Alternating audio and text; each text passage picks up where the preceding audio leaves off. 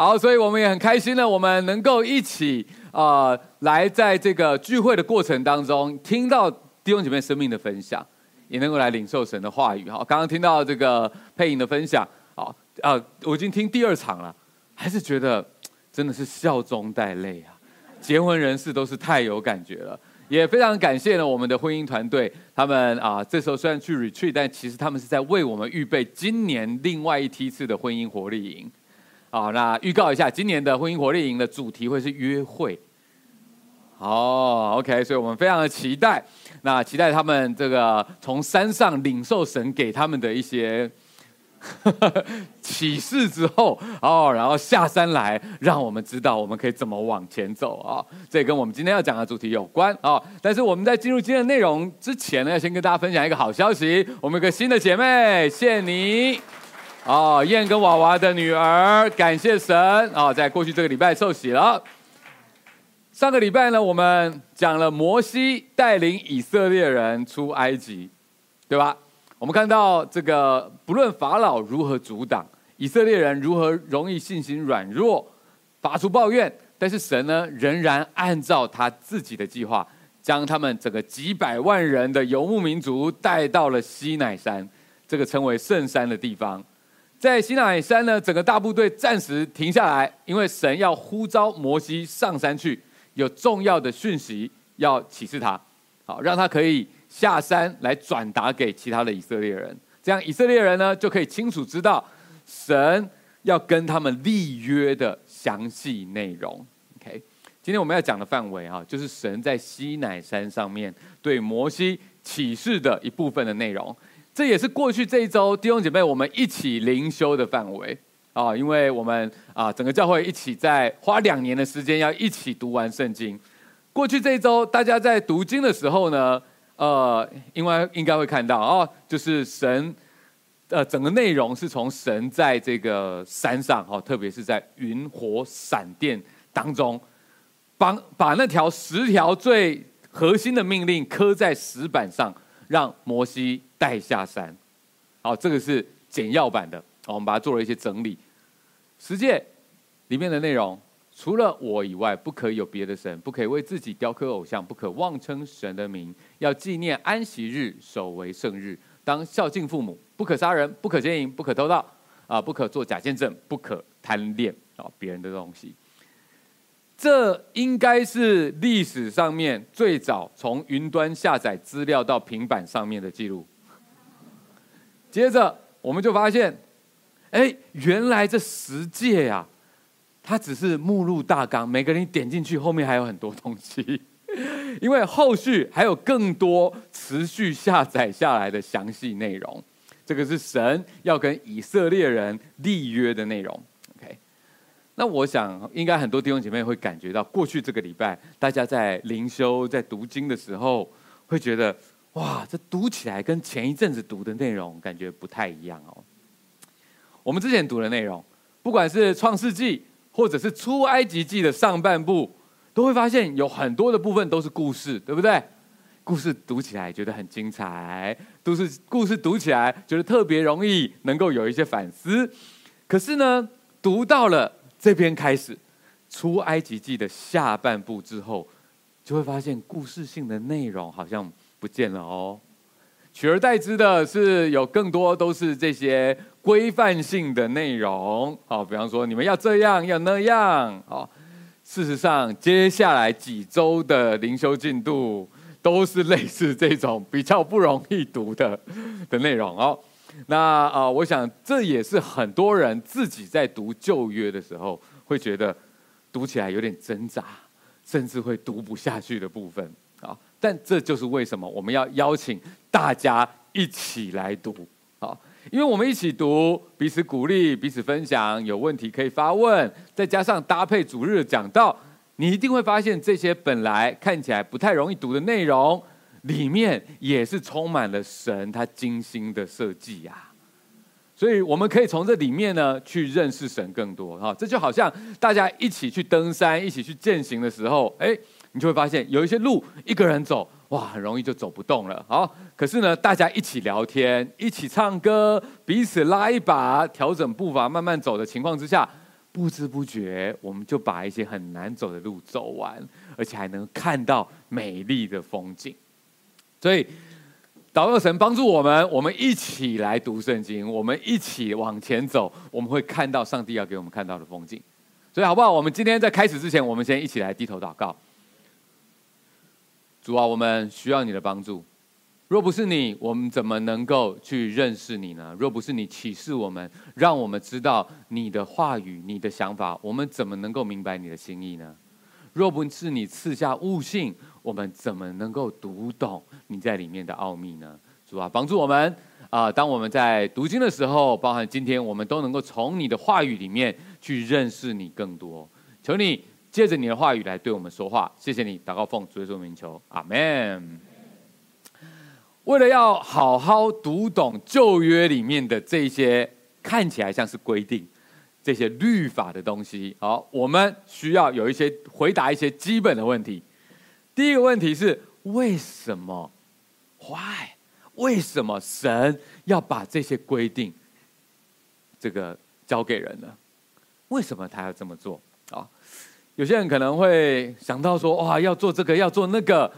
不自觉就会觉得哦，好像就是好多的束缚哦，好像在学校的时候可能会有教官，可能会有一些老师就告诉你这个不能做，那个不能做。到底神为什么要这么做？哈，其实神他自己已经回答了这个问题。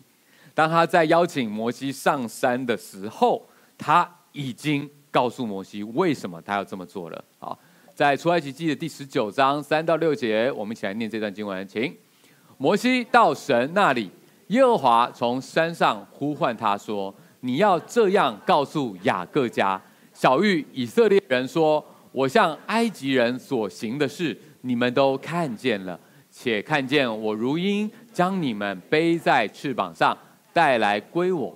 如今你们若实在听从我的话，遵守我的约，就要在万民中做属我的子民。”因为全地都是我的，你们要归我做祭司的国度，为圣洁的国民。这些话你要告诉以色列人。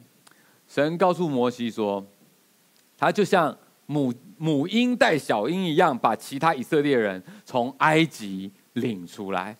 我们记得那个故事，对不对？一路都是神的保护。这个目的是什么？就是为了要让这些以色列人成为真正属于他的人民。OK，所以与其说后来神告诉摩西的那些规范是命令啊，或是规定啊，不如说这些它不是强制性，你一定要这样子的。因为你看到上帝在这句话里面，他有个关键字，就是若。如果你们愿意的话，如果你们愿意的话，这个若，这个如果，表明了这不是被迫的，你们可以选择接受，也可以选择不接受。神并不是直接用命令来强迫你们一定要怎么样，神他是准备了一个合约，邀请你。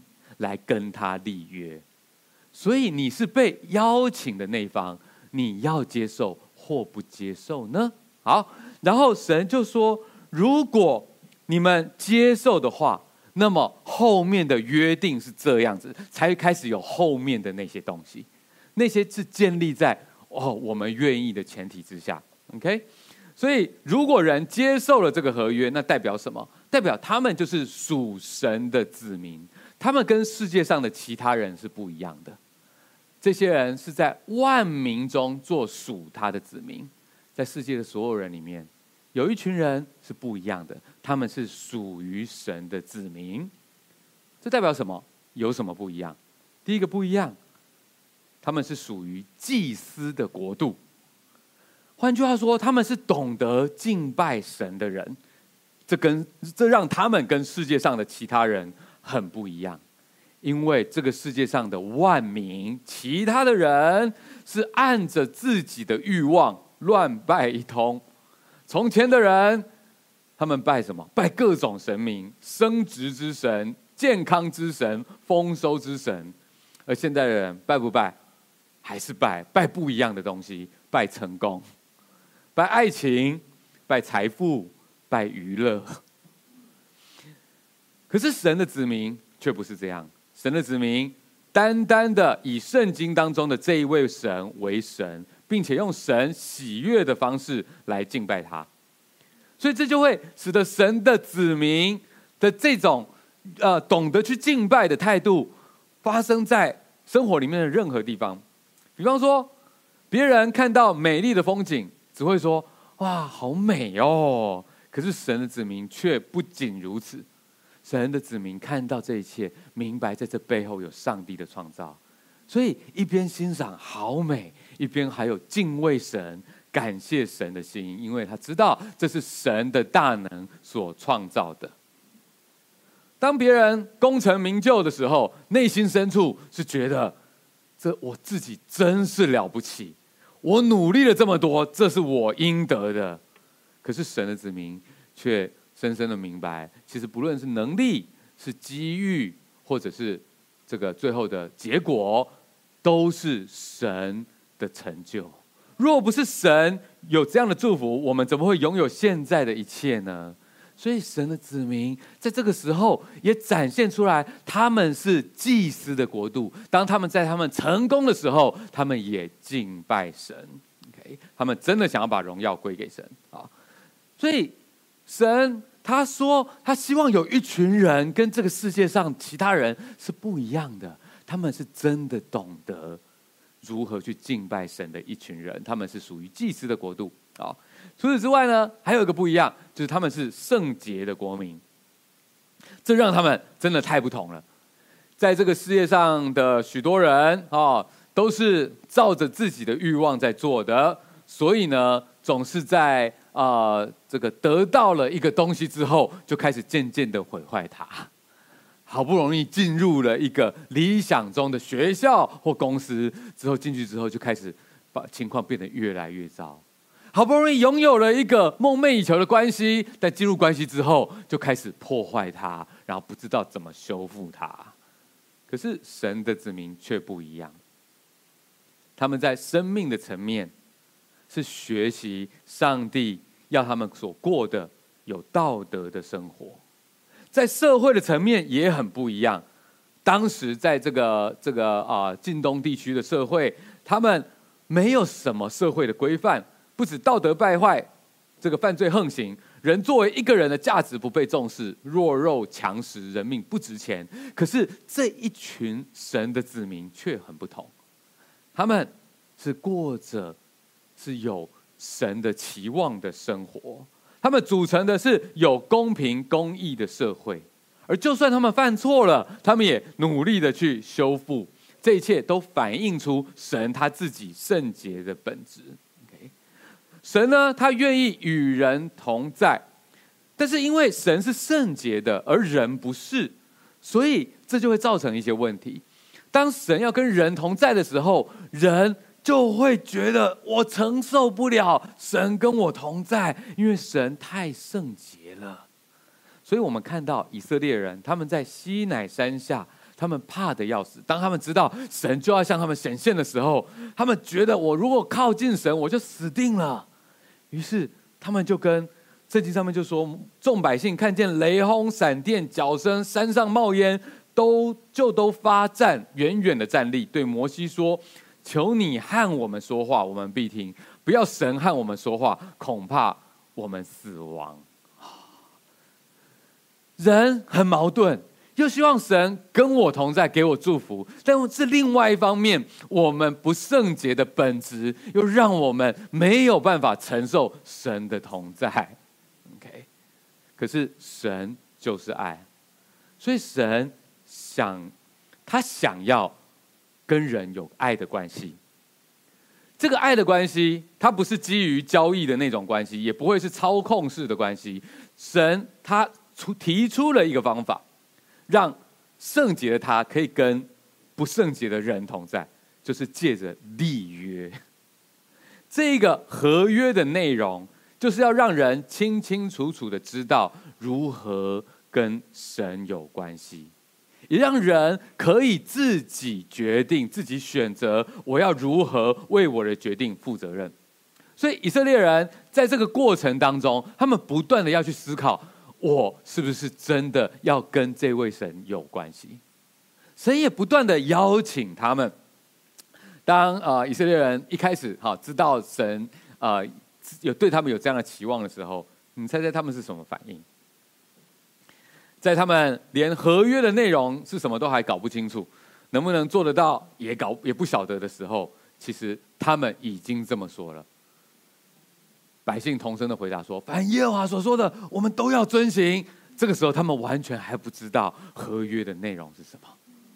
他说：“可以，可以，我们都可以，我们都做得到。”然后，当摩西在山上把十诫还有更多其他的这个律法规定带下来的时候，要跟他们正式立约了。这些以色列人，他们怎么回应呢？摩西下山，将耶和华的命令典章都述说与百姓听，众百姓齐声说什么？我们一起来念：耶和华所吩咐的，我们都必遵行。好，之后我们就会知道他们能不能够这样遵行了。可是，就好像真正爱孩子的父母亲，就算知道孩子常常做不到，可是你还是会用心的教养他们，对他们的生命有期望。当他们走在正路上面的时候，你会为他们开心；如果他们走歪了，你会为他们生气难过，因为你爱他们。所以，神就像是这样，在这一些。呃，看起来像是规范的东西，背后是一份很深的爱。以色列人在这个时候，他们其实对神的认识还很浅薄。你或许可以说，他们就像是野孩子一样。他们的生活习惯，他们的成长，在埃及的成长经历，他们对神的认识是非常的浅薄的，所以神要一步一步的引导他们，让他们渐渐的明白什么叫做神的子民，什么叫做在神家中的儿女。OK，好，所以刚刚我们讲了为什么神要设下这些律法，好坏的问题。接下来我们要回答另外一个问题是好的问题，我们要如何来读旧约的律法？所以各位今天的讲到可能会比较不一样。我们今天不会有太多故事性的内容，因为要帮助大家接下来好好走一段上坡路。OK，所以今天的这些东西呢，是要给大家一些观点，让大家在读这些看起来好像很难懂的东西的时候，你会明白其实是有角度去读它的。OK，我们要怎么去读这些旧约的律法呢？特别接下来应该有一个月的时间，我们会读到各式各样的各种规定。OK，呃，在读旧约律法的时候，我想可能今天有呃这个一个不要跟两个要，要特别来跟大家分享。好，首先不要的部分，不要主观挪用哈，这是什么意思？就是不要把神当时对以色列人说的话，直接当成是神现在对我们讲的话。神当时对以色列人说的话，跟神现在对我们讲的话是两件事情。当然，圣经都是神的话，没错。可是我们不是直接把它拿来就用在我们现在的生活上面，觉得哎，神就是要我这么做。如果这样的话，你会发现有很多很奇怪的地方。OK，呃，因为我们那样就是忽略了太多时空时空背景的差异。哈，整个旧约的这些律法内容其实非常的广。它包含了以色列人哈，当时的以色列人生活的各种面相，里面有少少的部分是跟现在通用的，因为它是一些道德的原则，例如十诫当中有说不可偷窃、不可杀人，对不对？现在是不是还是通用？还是你说啊，现在是新约时代了，所以我们现在偷窃跟杀人都变得可以了？显然不是这样，对不对？这些道德的原则是通用的，这没有问题。好。可是在，呃律法当中呢，还有很多部分是不一样的。这些部分包含像是刑事跟民事上面的这一些争议该怎么处理。好，比方说，呃，我们可能已经读到很多在刑事上面的一些条例，比方说杀了人该怎么处理。OK，以及在民事层面的条例。例如说，你们家的牛撞死了我们家的人，该怎么办？这一些在当时以色列人生活上面会遇到的各种问题，是给那个时候的审判官用的。它不是直接就可以拿来应用在我们现在的生活上面的。还记得摩西，他那个时候很忙很累，因为大家都遇到很多生活上面的问题、冲突等等的，他常常要去做审判官，对不对？后来怎么样？太累了，所以他必须学习怎么样把这样子的审判的工作交派给更多人。那这些人他们要依据什么来审判呢？上帝后来就亲自告诉他们：“这是我期待在你们当中公平公义的生活。所以当你们遇到了这些事情的时候，这些做审判官的，你们要秉公的来处理这些事情。”才让你们扭曲的关系可以修复，不公平的事情可以得到公正。OK，呃，这些这些律法的这个规定呢，还包含了一些宗教礼仪方面的规条，比方说献祭该怎么做，一些宗教节日该怎么准备，而那些显然是要写给当时像是祭司的这样子的啊、的一些以色列人哦。那除此之外，还有延伸的，从这些宗教礼仪延伸出来一些关于生日常生活细节的规定。好，这些日常生活细节的规定，它其实跟宗教的礼仪，特别是洁净不洁净，是很有关系的。所以这就定义到了跟当时的以色列人一般人都有关系的：什么可以吃，什么不能吃；什么材质的衣服可以穿，什么材质的衣服不能穿。大家听到这边就觉得哇！好细啊，好细哦，哦！但是没错，我们在读的时候就会觉得，哇，这些律法跟我们现在的生活环境好像不太一样，对不对？我们现在也不是农以农业或畜牧业为主的这个的这个的以色列社会，也不是像当时政教合一的那种以色列的这个国度，所以他们完全可以按照神给他们的律法来进行社会上面的审判，对不对？但是我们已经不是这样子的一个一个一个社会环境了，所以这些是没有办法直接挪用的。而且更重要的是，现在我们是旧约的时代还是新约的时代？新约的时代，神已经借着耶稣跟人更新了约定，所以基督徒我们不需要去遵守这些旧约的律法。啊，听到这边可能有人说：啊，怎么不早说？那这样子我们。就就不用念旧约了嘛，哦，直接读新约不就好了吗？话也不是这样说的哦，因为旧约跟新约他们是贯通的，旧约可以帮助我们更加的明白新约背后的精神。没有旧约那么长时间的预备，你是不会明白为什么需要新约的。OK，没有去读过旧约，你也很难去明白这位爱我们的神。他是多么的用心良苦，每一个在新约里面所发生的美好的事情，都跟旧约里面的这个这个经验有关系。OK，所以这边我们也就讲到，除了不要之外，要讲到要怎么样读旧约律法的时候，我们要怎么读？好，不要主观挪用，但是要发现神的心意。虽然我们现在不需要遵守旧约律法啊，但是我们可以试着去了解。在当时的社会当中，神为什么要他的子民那样子做？这背后要教导以色列人什么呢？这又反映出神他自己什么样的特质呢？比方说，我们会在读旧约的时候啊，这个律法里面，哎，就有一个是要守安息日，对不对？他们工作六天，一定要停下来一天，用来休息，以及恢复他们对神的专注。然后你再读一读，哎，你会发现有一个好像很像的东西，就是神要以色列人耕种六年，然后休养一年，好让牲畜跟土地都有休息的时间，也让穷人跟野兽能够吃田里面那些剩下的这些土产作物。这些当你读的时候，也会提醒到我们说。神他原来在创造世界的时候，他不就是这样子的吗？他为人定下了一种节奏，要人学习立界限，不是永无止境的工作，不是无穷尽的拿贪婪，不是无穷尽的担忧，而是要留下空间给神，给修复，给需要的人。如果我们发现了这些律法背后，神他看重的是什么？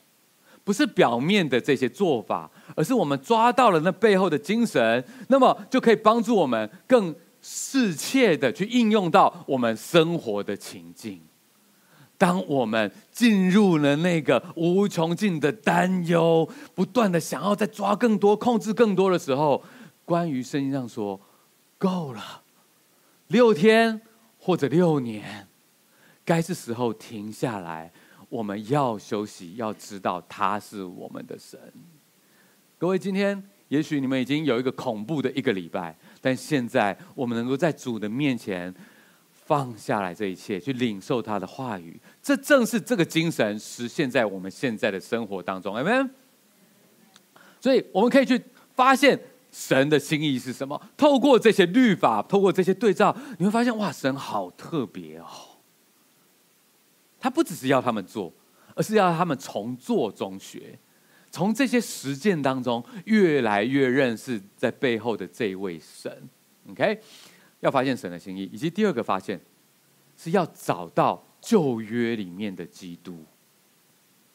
当我们在读旧约的时候，要试着去找到旧约里面的基督。有些人可能会觉得很惊讶，说：“诶，耶稣不是新约的时候才出现的吗？”诶，千万不要这样的误会哦。耶稣是从创世以来就在的，OK？而在整个旧约的过程里面，有很多的线索可以让我们看到基督哦。你说怎么找呢？是不是像以前玩过那种游戏，叫做寻找威力？然后在一个很大的、很复杂图里面，有一大堆的小人，对不对？里面啊，耶稣在哪里？是这样去找吗？其实，在这背后也告诉我们一件事情，就是旧约跟新约他们的连贯性。啊，呃，旧约跟新约，他们并不是拆开来的两个不同的东西。如果有人以为说旧约跟新约的神不一样，基督徒只要读新约就好，那他一定是没有读懂旧约，因为旧约跟新约它就是连贯的。甚至旧约里面有太多可以丰富我们对神的认识，特别是对于神如何预备一个拯救人的计划的认识，在旧约里面有太多关于基督的线索了。如果读懂了，你就会发现，原来神在好早之前就已经开始预备耶稣基督的到来，也借着旧约跟以色列人的不完整。来预备我们知道为什么一定需要耶稣基督，一定需要新的盟约。不过寻找旧约里面的基督并不见得很容易啦。哦，有时候呢，你可能可以很明显的从文字上面读出来，哎，这个很明显就是在讲耶稣，这就是在对弥赛亚的预言。也有些时候，我们怎么样找到旧约里面的基督呢？是透过新约。因为新约引用了旧约，所以我们就发现哦，这两件事情，这两个东西，这两个类似的故事是有一个对照的。原来神先发生了这件事情，要让我们看懂后面的事情。所以当我们读到新约里面有一段对于旧约的引用的时候，你就建立了这个连结。原来旧约这段就是在预告新约的这件事情。也有些时候，我们从旧约里面读到基督，是因为我们借着旧约里面人事物的理想破灭，来让我们看见为什么那时候看起来好像可以拯救人的那些人事物，最后却不是最终的答案。为什么仍然必须盼望到耶稣能够到来？这些是我们可以去寻找旧约里面基督的一些方法，啊，但我想啊，可能弟兄姊妹一边听就觉得，嗯，好像略懂略懂，但是又觉得好像不是太懂。没关系，这是正常的。接下来我们有两个例子，是从我们过去这一周灵修里面的例子来试着用刚刚的方式来读读看，看看我们是不是能够读出神的意，看看我们是不是可以从里面去找到基督在里面，好不好？让我们来试试看哈。第一个我们要来看的是关于十诫，刚刚所说的十诫啊，十诫我们知道它是所有犹太律法的总纲哈，但是仔细看里面，我们就会发现，哎，其实我们可以把它分成两大类。你看得出来吗？你一定看得出来，对不对？左边的石板跟右边的石板，好，应该不是这样，对不对？好，你可以怎么样去分出这十大类呢？那十点呢？里面有两大类，可以怎么分？有没有发现有一部分在讲的是跟神的关系？前面四点是跟神的关系，然后有另外的一部分在讲的都是。跟人的关系，后面有六点是讲跟人跟人的关系，OK，而全部十点都是在讲关系。从这边我们可以发现，神非常看重关系，神的真理从来都不会脱离关系的层面。当我们在追求圣经，有对他有更多的认识的时候，永远不会只是一个单纯知识的追求。它必定是跟关系有关的，神的真理跟神要去恢复人对他以及人对人的关系，都是不可分割的。OK，神看重我们跟他的关系，能够正确的认识他，所以要我们在人跟人的关系里面不要做任何伤害的事情。好，从这边我们会更明白，这位神真的很特别啦。他不是只是要你拜他，然后他就他就这个。这个好，在在这个给你一些祝福，那种交易式的神，他要跟人有关他也喜悦人跟人之间能够把这个爱实现出来。我们的神真的很特别，不是吗？好，除此之外呢，我们也试着从这里面去找到基督的线索。耶稣他有没有说过任何话是跟这些有关的呢？你可能会想到，曾经有法利赛人这些犹太的宗教领袖去问耶稣，去考耶稣关于犹太人他们繁繁杂的律法的问题，在那边我们就看到了新旧约的连结。这段经文我们一起来念好了，这是法利赛人问耶稣的问题。来，请夫子，律法上的诫命哪一条是最大的呢？耶稣对他说。你要尽心、尽性、尽意爱主你的神，这是诫命中的第一，且是最大的。其次也相仿，就是要爱人如己。这两条诫命是律法和先知一切道理的总纲。法利赛人他们对于认真去执行这些诫命是非常的投入的。当他们这么认真的去希望做好生命当中的每一件事情的时候，我想我们有些人是可以体会的。我们有一些人也给自己定下了好多的目标。可能从小在念书的时候，你书桌上面就是会有最多的标签，然后要这个要这个要那个样子的人。我们希望做对每一件事情，可能我们就像是那法利赛人。然后我们心中就有个问题，就是我做了这么多，到底什么是最重要的？到底什么才是关键？而我们的主耶稣，他从来没有混乱过，他就告诉这个法利赛人说：“哎，这个很容易回答。第一个就是爱主你的神，这是最重要。其实他就是已经回到刚刚我们所说那十诫里面的那前四条了。做这一切的事情是尽心尽意尽意爱主你的神，这是最重要的。而接下来就是爱人如己，其实关键就是这两个了。”好当然，我们在故事里面会看到，这个对这个法利赛人来说，他们还是觉得没有找到答案，因为他已经习惯了每一件事情我都要紧紧抓住。他们不明白，在这背后有一个更重要的答案。耶稣自己虽然他说了啊，你知道，在这个啊，有人计算过旧约的这这些这些律法规条呢，总共有六百多条。这还不包含一些延伸的解释，关于那些律法规条在不同情境要怎么做。OK，光是基本上在旧约里面的的诫命就有六百多条。好，不管是六百多条，还是总纲的十条，好，十诫的那十条，还是耶稣浓缩过之后的两条，其实任何的人都很难，只是因为应该、必须而能够做得到。所以耶稣说：“够了，旧约的律法够了，不管是多少条，这都不是最终的答案。然而这一些的出现，只是要让人透过这一些规条去明白上帝期望人的生活是什么。可是人是没有办法靠这些规条能够做得到的。耶稣他非常确定一件事情，他要带来一个新的时代。”他说：“莫想我是要来废掉律法和先知，我来不是要废掉，乃是要成全。我实在告诉你们，就是到天地都废去了，律法的一点一画也不能够废去，都要成全。”耶稣说：“我不是要把旧约律法全部废掉哦，没有，反倒是他要来帮助我们做到那六百多条。新的时代要来临了，因为耶稣。”所以，我们不用在那边记六百多条，我不用努力五百九十九条之后，发现啊，有一条我漏掉了啊。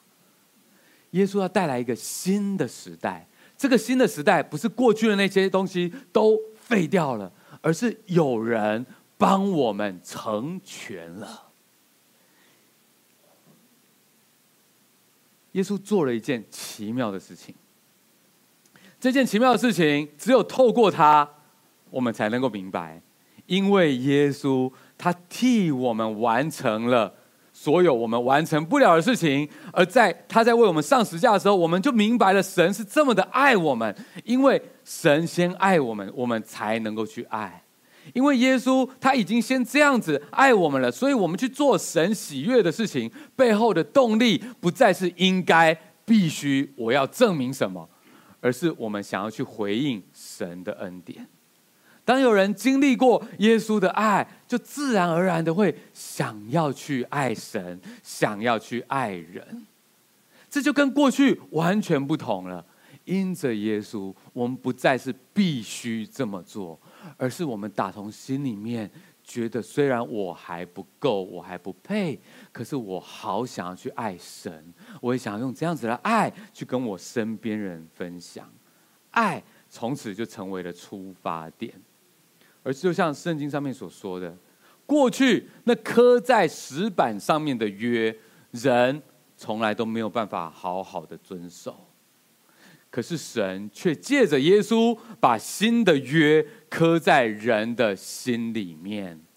我们来念希伯来书，他重新引用整个旧约到新约关于耶稣他所完成的事情。我们来念这段，请。所以主指责他的百姓说。日子将到，我要与以色列家和犹大家另立新约，不像我拉着他们祖宗的手，领他们出埃及的时候与他们所立的约，因为他们不恒心遵守我的约，我也不理他们。这是主所说的。主又说：那些日子以后，我与以色列家所立的约乃是这样，我要将我的律法放在他们里面，写在他们心上。我要做他们的神，他们要做我的子民。我们在旧约的那石板上面看到了上帝遥远的计划，而这个计划对我们现在来说一点都不遥远，因为我们现在不再需要靠那石板了。过去的约刻在那石板上面，大家都觉得很硬，做不到。可是现在。因着我们知道上帝借着耶稣来爱我们，所以新的约刻在我们心里面。我们不再只是为了应该而去做，而是我们因为这份爱，我们打从心里面，我们好想要去做。我们想要去爱神，我们想要去爱人如己。这对我来说是个好大的拯救，因为我很难记住复杂的东西。有没有人跟我一样？记不住太多复杂的东西啊！当我看到旧约的这些律法的时候，我真的感谢神，我不是活在那个年代，不然我觉得我应该在很前面就已经死掉了。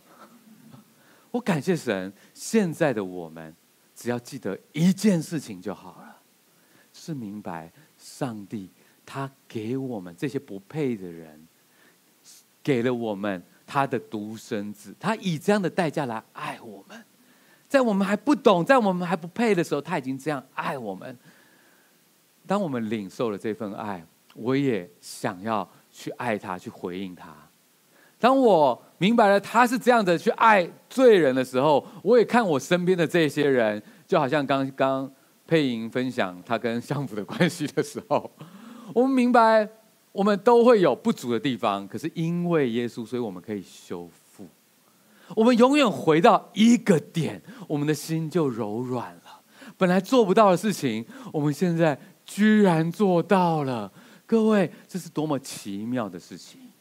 我越看那个石板，我就越感谢，感谢在我的心里面，我的心板上有上帝重新借着基督所刻的律法，在我的心里面，耶稣基督已经为我做到了，有没有？所以这是一个第一个例子，从实践里面我们看到了神的心意，也看到了耶稣基督。第二个，最近大家在读的，哇，也很精彩的细节，就是关于会幕。哦，最近大家读这个，对不对？哇塞，会幕这是一个奇妙的东西。会幕是什么？它就是一个野营版的圣殿，对吧？他们都在野营嘛，每天都在野营嘛。哦，只是四天的野营可能很开心，但他们野营了四十年了。神要借着这个会幕，哈，这野营版的圣殿，要让以色列人建立一个以神为中心的社会，能够实践神借着摩西传递给他们的各样敬拜约定。而神呢，他是这整个会幕最原创的设计者。圣经里面呢，记录了这个神的蓝图，非常巨细靡遗的指示会幕会幕里面各个部分的样式、材质、结构，还有工法。我不知道，当你们读到圣经里面关于会幕的这些部分，你们有什么想法？哦。当然，我明白阅读纯文字版的建筑设计图实在是很硬的一件事情。我不知道 神当初到底有没有透过意象，好让摩西看到三 D 版的会幕的样子，哦，这样好像比较容易了解一点，对不对？哦，不知道圣经没有写，但是后来留下来的，哎，确实只有纯文字的版本。今天如果有建筑师提供给工班这样子的设计图，工班应该当场就会翻脸。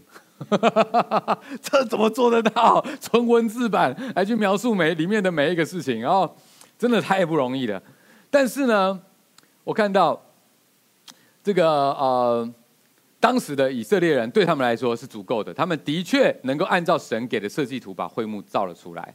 而现在我们也有一些辅助的工具。能够模拟出会幕的样子哦，我觉得神真的很酷！他能够创造宇宙，也能够设计建筑，他怎么会想到这么做呢？如果说神告诉人该怎么生活，我觉得哎，这我还可以预期。可是把详细的建筑设计启示给人，这个也太酷了吧？你不觉得读到这边，这真的很神奇吗？神告诉人该怎么样过一个圣洁的生活，该如何敬拜他，我们可以理解，对不对？但是神这么详细的告诉他们，怎么样把这个会幕建造出来，这真的太酷了。而且神的设计图是真的可以实做的，而且非常适合当时在游牧的这些以色列人。那个会幕结构很稳定，材质良好，可以抵抗。他们在当时的各种气候，而会幕里面其中的每一个部分都是可以拆卸下来的，所以能够配合他们的游牧生活来移动，不断的拆解，然后重组。好，有在玩露营的人就知道，哇，这个很重要，你要做的很耐用，这设计要非常非常的好啊。哦，并且呢，在这个圣殿的建筑里面，他们要使用一些贵重的金属。以及宝贵的这个布料，高级的布料来制作，那你就可能会觉得很纳闷，说：哎，他们不是在游牧吗？而且一开始是逃难出来的，他们哪来这些材料呢？神都预备好了。你可能想起来，当初他们从埃及逃出来的时候，神特别叮咛他们，对不对？每一件事情神都有预备的啦。神当初就预备他们说：你们从埃及出来的时候，要跟埃及人要礼物。你们不是只是空手出来，你们一定要要礼物出来，作为当初你们被当成廉价劳工的遣散费，刚好而已，对不对？哦，果然他们带了很多。也许一开始他们也不是太明白，都逃难还带这些贵重金属干嘛？对不对？现在他们明白了，这些材料他们都有，只要他们愿意奉献出来就可以了。从这边我们可以更加的明白神的心意呀。好，这说明神的大能跟他精密的设计。神他不是那种。创造了世界，完成了之后，我就先去睡喽。你们自行运作哦。我设计了一些物理定律，你就让它自由运转喽。啊，我好像在，我好像在玩一个这种所谓沙盒游戏啊，就是在一个创造一个小小的世界。我创造完之后，我就在旁边观赏，哎，看里面的小小人物怎么运作啊？不是，神不是这样子的。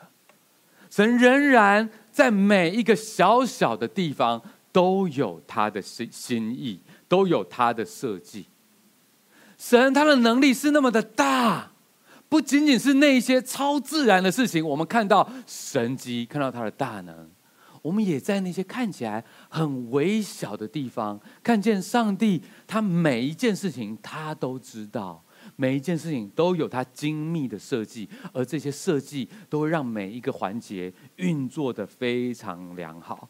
我们的生活里面没有一个地方是太微小，以至于神不知道，没有办法的。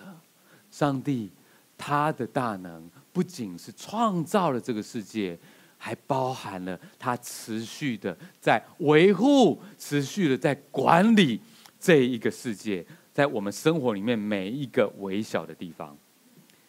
圣经当中这个很精密的设计图，说明神真的是这个世界最伟大的设计师。同时，也是我们生命的设计师啊！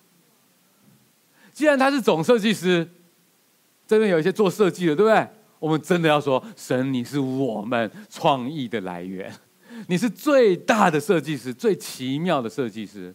很多时候，我们可能只能从参考别人的，然后哇，这个东抓西抓，从一到一点一。可是上帝他自己是永远是从零到一，从无到有，最天才的设计师。神是这么奇妙的设计师，包括我们的生命也是由他设计的，所以这也提醒了我们：当人生命出了问题的时候，我们会怎么样呢？也许我们试着想要修它，自己搞东搞西，就往往把情况搞得更糟糕。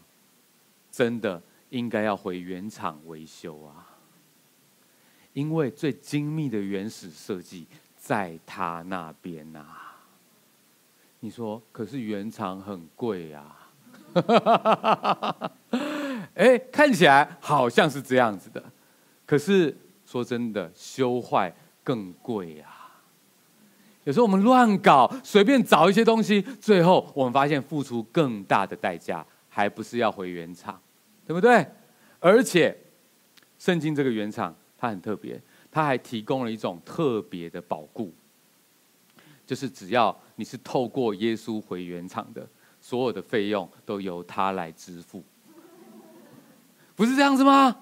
这是神他对我们原始的设计，也他的设计不止不是只是设计就丢出去了，它包含对我们持续的修复，所以他在呼召我们回到他原来的设计里面，回到他的设计里面，需不需要代价？要啊。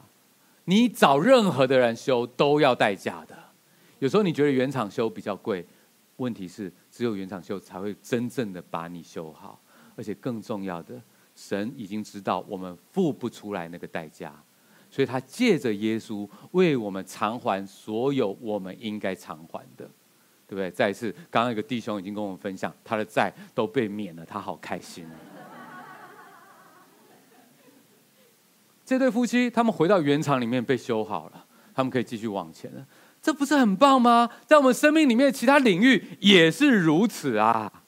所以，我们从这个会幕的设计里面，我们更明白神的心意；也从这里面，我们有机会去看见耶稣，好像就藏在这里面。神他所设计的耶稣对我们的拯救，也藏在这个会幕的一个配置里面。如果我们把整个会幕展开来，转过来，变成是一个平面图的话，你可能会看到，在会幕里面有这些东西。黄色的范围是这个会幕外面的院子，在院子里面，我们从最下面往上面去，也就是说，进入这个会幕的过程，你一开始会先看到一个这个祭坛。在那个地方，要把你所带来献祭的牛啊、羊啊，在那个地方献祭焚烧。这个献祭，你就会看见有一个有一个生命死了，所以另外一个生命可以继续活下去。这是献祭背后的意义。然后你继续再往前走，会看到有一个叫做洗濯盆的，这是祭司他要进去到红色范围的会幕里面的时候。之前，他需要先洁净他自己的地方。接着，当祭司再继续往前走，进到了红色的区域。红色的区域分为上面那块跟下面那块。下面那块叫做圣所，上面那块叫做至圣所。在圣所里面，是祭司为以色列人祷告、代求的地方。在那边有一个桌台。上面放着一些橙色饼，哈，就是一些饼，OK，象征的是生命的粮食，OK。在另外一边有灯台，在那边象征的是生命的光，祭司要在那边去点着这些灯台，哦，这里面充满很多的比喻哦，然后在最靠近至圣所的地方有一个金香坛，这些香象征的祷告，如同。这些香一样，直接进到神的这个那里面。所以，在这个金香坛的背后，就是至圣所了。在圣所跟至圣所中间，有一道布幕，这个幔子隔着。好，只有大祭司才能够进到最里面至圣所的地方。OK，至圣所里面有一个约柜，象征的是神他自己的同在。好，你说这里面。怎么样可以看见耶稣呢？我们试着从会幕的这个陈设、这个结构，可以从两个角度来看见耶稣。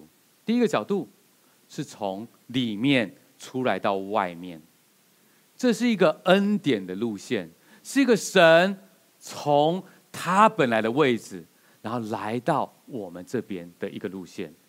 耶稣。